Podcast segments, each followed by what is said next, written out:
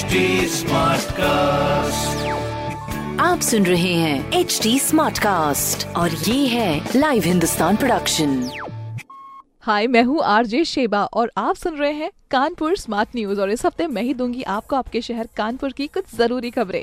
तो सबसे पहली खबर ये है कि हमारे एयरपोर्ट टर्मिनल पर होंगी इंटरनेशनल लेवल की सुविधाएँ। ये अहिरवा एयरपोर्ट की बात कर रहे हैं हम। 105 पिलर पर खड़ी होगी ये बिल्डिंग। मतलब अराइवल से लेकर डिपार्चर तक की जितनी भी सुविधाएँ ये सारी इन्हीं पिलर के बिल्डिंग पर ही बनेंगी। बेसिक नी वीव का काम तो खैर हो ही चुका है। बाकी मार्च 2021 में बनकर तैयार होने वाला है ये अगले साल तक। पूरा फाइनल जो टच है, इसको मिलेगा अक्टूबर में अगले साल। हाँ जी, पूरे एक साल का ये प्लान है अगली खबर ये है कि चिड़ियाघर में सात अक्टूबर से अब चलेंगी बाल ट्रेन। मतलब बच्चों के लिए एंटरटेनमेंट के लिए काफ़ी सारी चीज़ें हैं। जू टॉय ट्रेन से पूरे जू का चक्कर लगाया जा सकता है। जानवरों और लोगों की सुरक्षा का पूरा ध्यान रखा जाएगा। बाकी आप भी सोशल डिस्टेंसिंग को फॉलो कीजिए। और तीसरी खबर ये है कि ग्रेजुएशन की फाइनल ईयर के जो रिज़ल्ट है ना, दो बार कैंसिल हो चुके हैं। अब एक्चुअली एग्जामिनेशन लेट हो रहा है तो अब रिज़ल्ट तो खैर लेट होगा ही। अब एग्जामिनेशन कितनी बार टल कर अब 11 अक्टूबर को होने वाली है। जिसका रिज़ल्ट कब आएगा, वो भी अभी तक पूरी तरह से नहीं बताया गया है। इस तरह की खबरों के लिए आप पढ़ते रहिए हिंदुस्तान अखबार। और कोई भी सवाल हो तो ज़रूर पूछिए